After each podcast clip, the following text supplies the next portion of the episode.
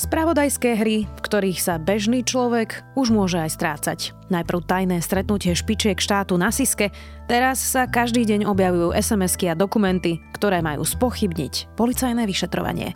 Je streda, 26. mája, meniny má Dušan a bude dnes oblačno až zamračené. Najvyššia denná teplota 12 až 18, na Gemery, Above, Šariši a Zemplíne 19 až 25 stupňov. Vítajte pri Dobrom ráne. V dennom podcaste denníka Sme, moje meno je Zuzana Kovačič-Hanzelová.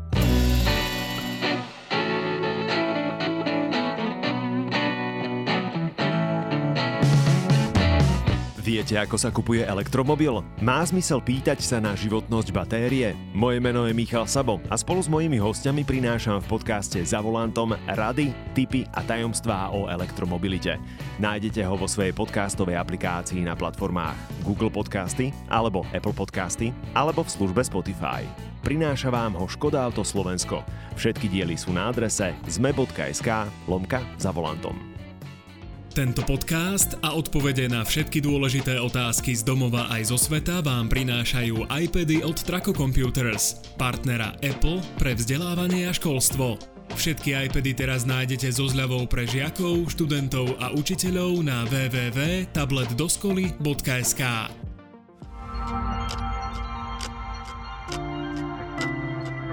A teraz poďme na krátky prehľad správ. Bývalý riaditeľ Slovenskej informačnej služby Vladimír Pčolinský zostáva naďalej väzobne stíhaný. Senát Najvyššieho súdu mu zároveň rozšíril dôvody väzby o tzv. preventívnu.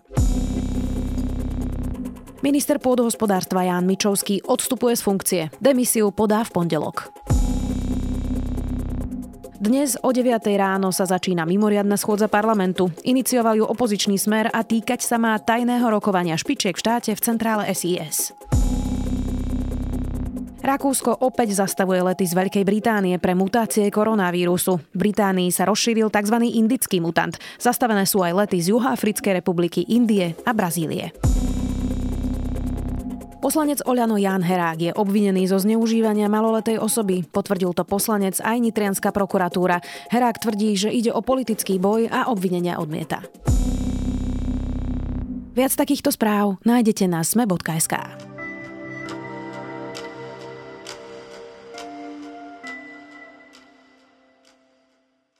Krehká koalícia sa dohodla na spornej kolúznej väzbe, no stále hľadá dohody na rozpočte. V opozícii sa zatiaľ začali spravodajské hry, vyťahujú sa SMS-ky vyšetrovateľov a Robert Fico hovorí o rozklade právneho štátu. Viac už s Petrom Tkačenkom, komentátorom denníka SME. Kiza, mám otázku ku kolúznej väzbe. E, viete zaručiť, že dnes sa koalícia už dohodne na e, tom kompromisnom návrhu, tak aby mohol ísť v stredu na vládu? Čo by som chcel e, potvrdiť na základe diskusie, ktorá prebehla aj včera, tak e, ten plán je, aby návrh ministerstva bol predložený na vládu v stredu, s čím plne súhlasím a na základe toho bol vlastne koncom týždňa predložený do parlamentu. Myslím si, že toto je správny postup. E, detaily tohto návrhu bude prezentovať pani ministerka spravodlivosti. Sme v bode, kedy je pád vlády vylúčený na tomto? Ja dúfam, že áno. Viete, Vladimírovi Čolinskému v útorok súd pridal k tej kolúznej väzbe ešte aj preventívnu tak e, vyzerá to, že to dosť stiažuje to jeho prepustenie na slobodu jednoduchým zákonom Petry Hajšelovej. Znamená to, že tá téma kolúznej väzby je teraz pre sme rodina pase? Nemyslím si, že by bola úplne pase, ale do veľkej miery stráti na tej nástojčivosti. To znamená, že ten problém zostane na stole, oni ho budú riešiť. Mám na mysli Borisa Kolára s Máriou Kolikovou a teda s výškom e, koalície, ale už to zrejme nebude také ostré a pálivé. Ale budú sa snažiť e, dospieť e, k tej koncovke, ako si ju zhruba predstavoval Boris Kolár. Ten poslanecký návrh Petri Hajšelovej sa presúva až na júnovú schôdzu. Mária Koliková teda ide do toho s vlastným ministerským zákonom. Znamená to, že Boris Kolár jej ustúpil? Ustúpil iste v tom zmysle, že sa otvorilo okno, aby sa schválil návrh Márie Kolíkovej, ale podľa mňa inak nie je celkom rozumné hľadať tu nejakého víťaza a porazeného Dôležité je, že sa našlo to, zrejme sa teda nájde kompromisné riešenie a Mária Kolíková nebude ponížená. OK, v tomto zmysle je to ako keby ústup Borisa Kolára, respektíve toho krídla v koalícii, ktoré bolo pripravené na tento typ poníženia Márie Kolíkovej a, a zrejme od toho plánu upustili. Čiže v tomto zmysle áno. Inak Mária Kolíková teda za posledné týždne toho mala dosť. Prekvapivo Boris Kolár v natelo v nedeľu povedal, že ministerka Koliková je podľa nich veľmi dobrá ministerka a má ich podporu, že teda len pri tejto jednej otázke kolúznej väzby sa e, nezhodujú. Ty tomu ako rozumieš vzhľadom na to, že počas tej rozpravy Boris Kolár dosť nevyberaným spôsobom tam na ňu dokonca až zvyšoval hlas na verejnom fóre. Koľko budeme ešte počúvať, že ste ambiciózna? Ešte ďalší rok? Tretí rok? Koľko potrebujete mŕtvych lučanských? Jedného? Nestačí? Desiatich potrebujeme mŕtvych? Nestačí? 50 vám budú stačiť, pani ministerka? Koľko tých potrebujete, aby vám to stačilo a zmenili ste to? Ako to čítaš? Čítam to tak, že Boris Kolár e, jednoducho má svoj politický cieľ a za ním ide. On e, nemá nejaké osobné problémy s nejakými ľuďmi, respektíve to vie naozaj upozadiť a odložiť bokom a ide mu naozaj o dosiahnutie toho cieľa. Je zjavné, že s Máriou Kolíkovou nemá nejaký ideologický alebo hodnotový alebo, alebo osobný problém. Jednoducho stála mu alebo vnímal to tak, že mu stojí v ceste k dosiahnutiu nejakého cieľa a z tejto cesty ju chcel odstrániť, čo sa mu zrejme aj vlastne za jedno do istej miery zrejme podarí, respektíve podarilo tým, že bude schválený nejaký kompromisný návrh a tým, že aj strátila na aktuálnosti tá téma zmekčenia kolúznej väzby, respektíve tých pravidiel, tak uh, už, už to pre ňo nie je také pálivé. Čiže prečo on by vlastne nepodal ruku a, a neupokojil tú situáciu v uh, koalícii trochu. Tento typ správania Borisa Kolára podľa mňa uh, nie je žiadna novinka. Vedeli by sme si spomenúť na, na, na viacero takýchto extempore. Pamätám si, ako myslím si, že ešte o jeden rád odpornejším spôsobom sa tam vyvršil na Jurajovi Šeligovi a podobne. Čiže, ale on to zase neprenáša. Ďalej tie konflikty. Vieme, že potom vlastne ďalej bezproblémovo fungovali ako predseda a podpredseda parlamentu. Čiže treba to brať ako nejaký jeho úžitkový nástroj. On, on ho použije, keď cíti, že to má splniť nejaký účel a potom ho pokojne odloží. Čo sa to vlastne teraz deje? A teraz nemyslím len okolo kolúznej väzby, a Vladimíra Pčolinského, ale vlastne okolo všetkých, ktorí sedia v tej kolúznej väzbe. Začali sa rôzne také čudné tlačovky, hry a celé toto vlastne ešte umocnilo tajné stretnutie na pôde SIS. Tam boli teda ústavní činitelia, policajné špičky, prokurátorské špičky. Ja si myslím, že občan už môže byť dosť zmetený touto situáciou. Vieme vôbec povedať, že čo sa vlastne riešilo na tom tajnom stretnutí. Ja viem, že teda ty nevieš, čo bolo na tajnom stretnutí, ale asi až také tajné nebolo, keďže sme sa o ňom dozvedeli. Zmetený je z toho nie len občan, ale podľa mňa takmer úplne každý, kto nie je priamým aktérom týchto hier a, a tých ľudí je možno zo pár desiatok a my ostatní sa môžeme len dohadovať a nazdávať. Že tam niečo strašne smrdí, to je podľa mňa úplne zjavné. Takýto typ stretnutia je naozaj veľmi nezvyčajný a, a asi aj silnejšie slova by som používal aj v tom personálnom obsadení jeho aj to, kde sa to udialo, aj to, že sa to udialo vlastne mimo ako keby ústavných rámcov. Veď ak sa deje nejaký bezpečnostný problém, tak na to tu máme bezpečnostnú radu. Ja som sa o tejto veci rozprával s jedným kamarátom a on povedal taký celkom pekný frk, že tento typ stretnutia si vie predstaviť vtedy, ak naozaj bezprostredne hrozí štátny prevrat. Že, že vtedy je to ako keby legitívne, aby sa tí ľudia v takomto obsadení a tajne stretli. Pokiaľ viem, nezaoberali sa tam tým, aby odvrátili hrozbu štátneho prevratu. A teraz upozorňujem poslucháčov aj teba, že teraz budem hovoriť eh, v rovine takých informácií zo štvrtej ruky. Pokiaľ viem, tak eh, to stretnutie bolo robené z iniciatívy predovšetkým šéfa SIS, ktoré je pod kuratelou eh, strany Sme rodina a Borisa Kolára, kde sa snažil presvedčiť prítomných alebo vysvetliť im, akým spôsobom sa ubližuje niektorým ľuďom. Jeden z tých ľudí by mal byť napríklad aj Vladimír e, Pčolinský. Oni majú teda teóriu, že to je nejaký komplot policajtov proti Vladimírovi Pčolinskému. Áno, a práve tento komplot sa im tam e, vraj e, snažil vysvetliť. V podstate do veľkej miery, že sa tá interpretácia šéfa SIS, respektíve strany Sme rodina, Predpokladám, že to sú dosť e, príbuzné veci. Ešte sa to dosť podobalo na tie schémy a grafy, ktoré potom e, myslím, že na tlačovke v nedelu Robert Fico kreslil na tabulu. To znamená, akým spôsobom sa tlačí na svetkov, tzv. kajúcnikov, ako sa vymáhajú priznania, že sú tam policajti s veľmi pofidernými cieľmi a pohnutkami. Táto partia sedela v miestnosti na jadrovom reaktore, ktorý ide vybuchnúť. Je to hrubé ovplyvňovanie udavačov. Je to hrubá manipulácia s informáciami e, v rámci trestného konania, trestného stíhania ľudí. A my sme opakovane tvrdili, že tým ľuďom sa škodí z politických dôvodov že sú to politické procesy a že tí ľudia sú politickí väzni. Inak by toto stretnutie nebolo. Čiže opakujem, Takže toto to vraj zaznelo, ja, ja neviem nič z toho potvrdiť, ani to, do akej miery je to pravdivé, ale tento typ problému sa tam rozoberal. A opäť mám tú otázku, že ako to má občan, ktorý si možno večer zapne na 20 minút správy, zhodnotiť, že teraz vidí, že Robert Fico, aj Peter Pellegrini, každý deň majú tlačovky, kde sa objavujú nejaké čudné odfotené SMS-ky z telefónov, ktoré majú byť vraj od vyšetrovateľa, ktorý mal teda údajne dávať nejaké pokyny vypovedajúcemu svetkovi, hoci policajný prezident tvrdí, že to bola len správa o tom, čo človek vypovedal dva dní predtým. V útorok opäť ďalšia tlačová konferencia Roberta Fica, ktorý vyťahol nejaký dokument, nejaký zápis, kde sa hovorilo o tom, čo niekto ďalší hovoril o prokurátorovi Repovi toto sú nejaké hry, ktoré sa tu teraz zvádzajú, aby to vyzeralo, že tieto vyšetrovania nie sú legitímne?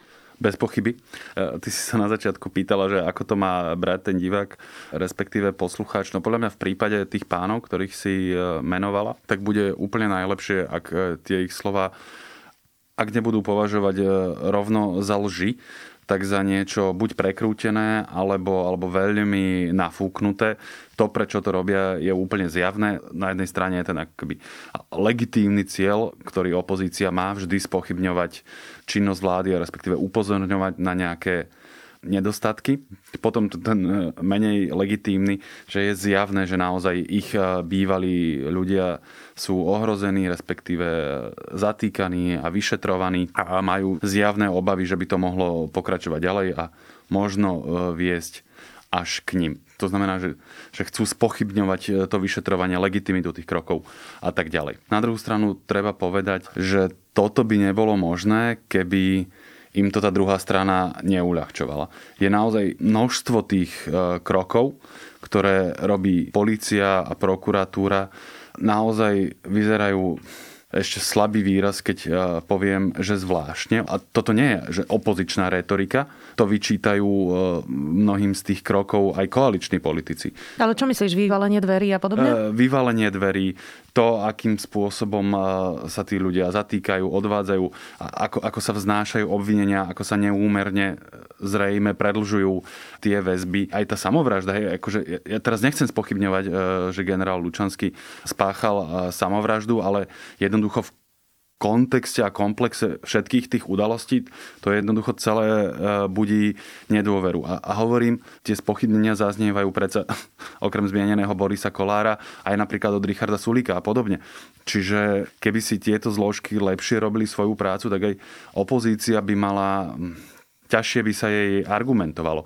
Alebo napríklad aj, aj politici by sa inými e, slovami mali vyjadrovať. Predseda vlády Eduard Heger napríklad hovorí o tom, že smer a hlas sú, e, nespomeniem si možno presne na tú formuláciu, ale že politickým krídlom mafie. Hej? No, môžem si o tom myslieť ja ako občan hocičo, môžem s tým trebárs aj súhlasiť, ale predseda vlády jednoducho niečo také nesmie povedať. Nie je väčší problém, ale že Igor Matovič hovorí, že má skalpy za to, keď niekto a, a podobne. Toto som myslel v kontexte toho všetkého, spomenul som Eduarda Hegera, pretože mm. on je teraz premiérom, ale áno, toto isté platí aj, aj o Igorovi Matovičovi. To znamená, oni sa ani nesnažia budiť ani len zdanie toho, že sú e, nezaujatí, že orgány činným v trestnom konaní, e, že ich nechávajú majú konať e, podľa ľubovôle. Jednoducho oni kriminalizujú opozíciu. To, to je prostý fakt. Bez ohľadu na to, či tá opozícia akože je kriminálna sama o sebe, ono je to možné, ale podľa mňa vláda si nesmie dovoliť takéto vyjadrenia. Inak asi tomu neprospieva ani to, že tie čísla dôveryhodnosti policie a súdov sú dlhodobo na Slovensku nízke, preto čo sa tu posledné roky dialo. Robert Fico teraz hovorí, že ide teda podľa neho o rozklad štátu. Že táto vláda by podľa neho okamžite mala podať demisiu. Mala? Myslím, že nie. Nie, nie, nie sú na to celkom dobré podľa mňa ani politické, ani spoločenské dôvody.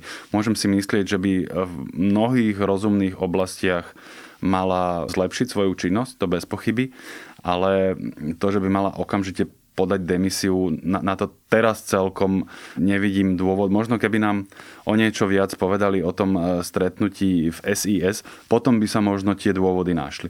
Pretože tamto e, naozaj smrdí všeličím. Musíme si uvedomiť, že e, tá diskusia bola o utajovaných skutočnostiach ak dobre poznáte, tak o utajovaných skutočnostiach nie je možné hovoriť, o čom sme sa rozprávali, lebo to bolo o utajovaných skutočnostiach a porušili sme zákon. Čiže z tohto dôvodu, ak dovolíte, nemôžem vám povedať, o čom bolo toto rokovanie, pretože by som eh, odtajnil utajované skutočnosti. Je možná aj verzia, že tieto hry, ktoré sa tu rozohrávajú, že je súčinná tohto celého aj SIS, pretože oni zorganizovali to stretnutie tých špičiek štátu a ex-riaditeľ SIS sedí vo väzbe, takže môže byť Siska vlastne súčasťou týchto celých hier? to je, dokonca som až prekvapený, že sa na to pýtaš, pretože som si myslel, že to je e, široko vnímané ako úplná samozrejmosť. Čiže moja odpoveď je, že áno, úplne jednoznačne SIS je do týchto problémov a sporov úplne jednoznačne zapletená. No a nechali sa do toho voviesť Zuzana Čaputová, Eduard Heger a všetci ostatní, ktorí boli na tom e, stretnutí, pretože Daniel Lipšic pre denník N hovoril, že teda on by takéto stretnutie neorganizoval na takéto platforme, ale že teda išiel tam, lebo téma bola, že sa to týkalo jeho výkonu práce, takže máš pocit, že ich vlastne vtiahli do, do týchto hier, keď ich tam zavolali? Neviem ako Eduarda Hegera, on môže byť o niečo viacej aj aktérom tých hier ako, ako predseda vlády a exponovaný politik, ale v prípade Zuzany Čaputovej som si tým úplne istý, že je to prejav, teraz sa snažím nájsť e, menej ostré výrazy hrubého nepochopenia a amatérskeho prístupu k politike, čo jej možno ako osobe nemusím e, vyčítať, nemusí týmto veciam e, na prvú rozumieť. Ja by som tiež asi trošku hapkal, keby som dostal tento typ pozvania, ale na to má predsa svoj poradcovský aparát ľuďom, ktorí tomu rozumejú a tí jej mali, keď to preženiem, vlastným telom zabrániť, aby na tento typ konšpiračného stretnutia išla. Poďme ešte zhodnotiť, ako je na tom vlastne koalícia po dvoch mesiacoch s novým premiérom Eduardom Hegerom. Kôzna väzba teda trošku vyfúčala, už to nie je také napäté, to sme spomínali. Stále tu máme ešte rozpočet, uvidíme, ako to dopadne. Tam sa opäť povadili teda Richard Sulik s Igorom Matovičom. V útorok odstúpil minister Mičovský, lebo zatkli jeho nominantku na pozemkovom fonde. Poslanca Olano Heraka obvinili zo zneužívania maloletej osoby, tak ono to zatiaľ na nejakú pokojnú plavbu nového premiéra Hegera nevyzerá. Ono to na pokojnú plavbu nevyzeralo asi nikdy. Ja si myslím, že väčšina z tých problémov, ktoré si spomenula, sa podarí relatívne uspokojivo vyriešiť.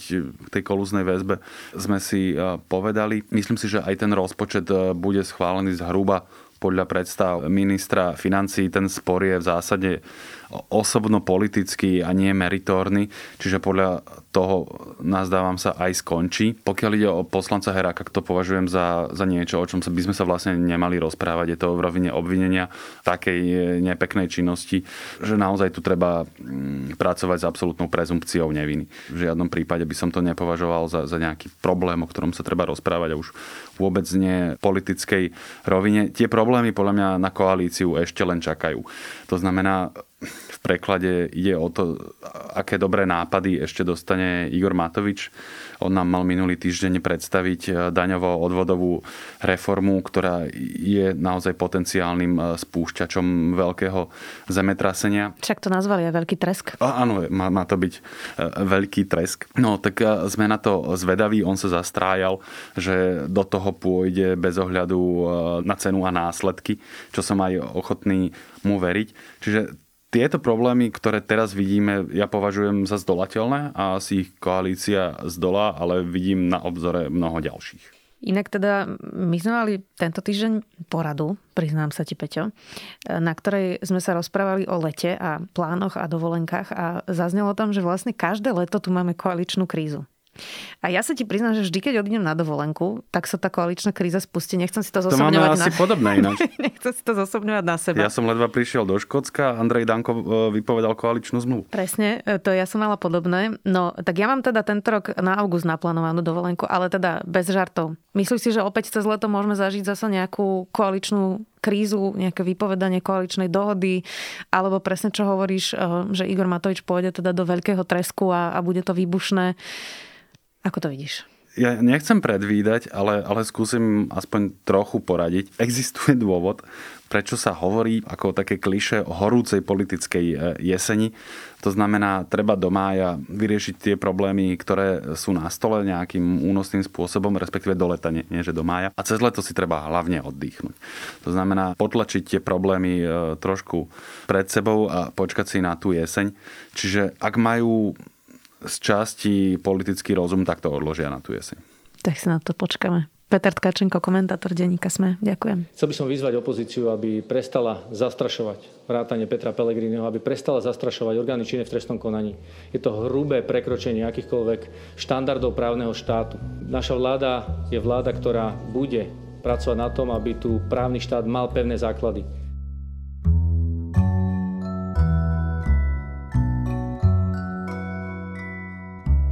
Kira Swisher v podcaste svojej otvorila aj náročnú tému o transgender ľuďoch a najmä o transgender deťoch.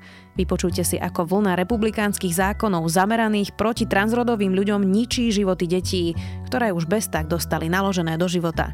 Viac než ostatní. Nezabudnite, že dnes vychádza aj Zoom a vedátorský podcast a počujeme sa opäť zajtra.